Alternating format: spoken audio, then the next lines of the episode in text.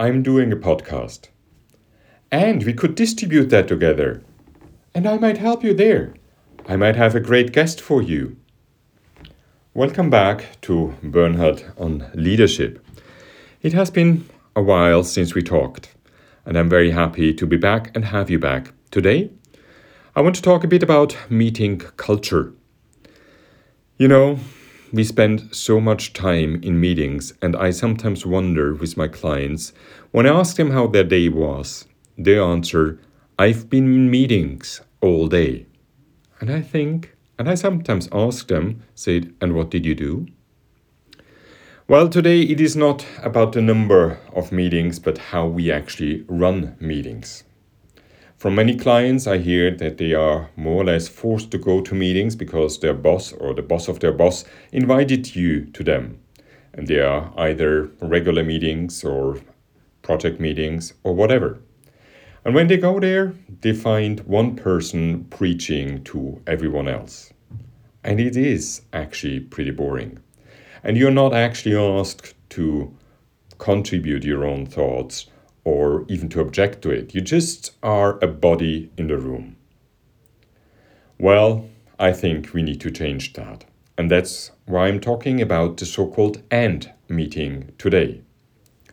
Because in many roles, you also get a typical reaction, and in Austria, we have these three typical reactions to anything new you say. The first one is, We never did that. The second one is, Hey, anyone could do that.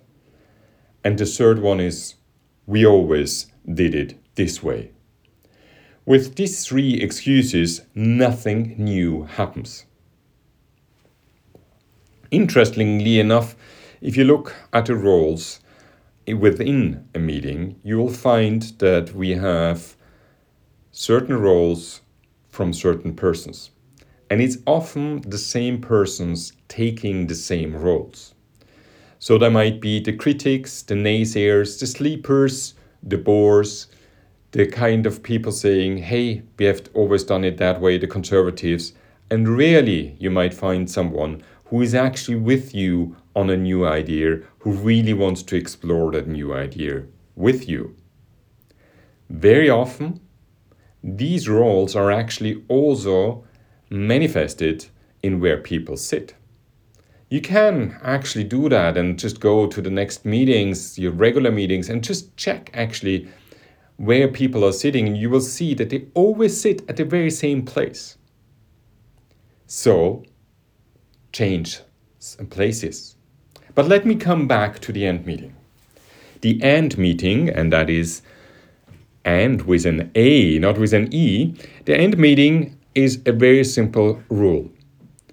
For the and meeting, you're only allowed to build on the ideas and the sentences said before. You're not allowed to object or criticize. So, whatever somebody says, you need to answer with and and build on it.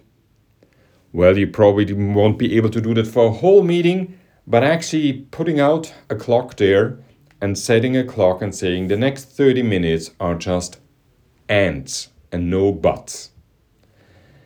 The experience of that is really interesting because it works on many, many levels. First of all, it is a great exploration of a new idea it creates aspects of an idea you probably have never thought of.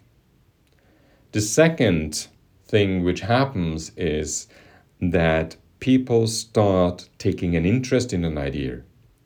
And you also see some group dynamics happening. Because suddenly everybody feels, oh, that's an idea I built on as well, and it's also part of what I created. So the buy in for that idea will be significantly greater. You can actually enforce that kind of behavior of an and meeting to split the room into an and area and a but area and ask everybody to come to the and area.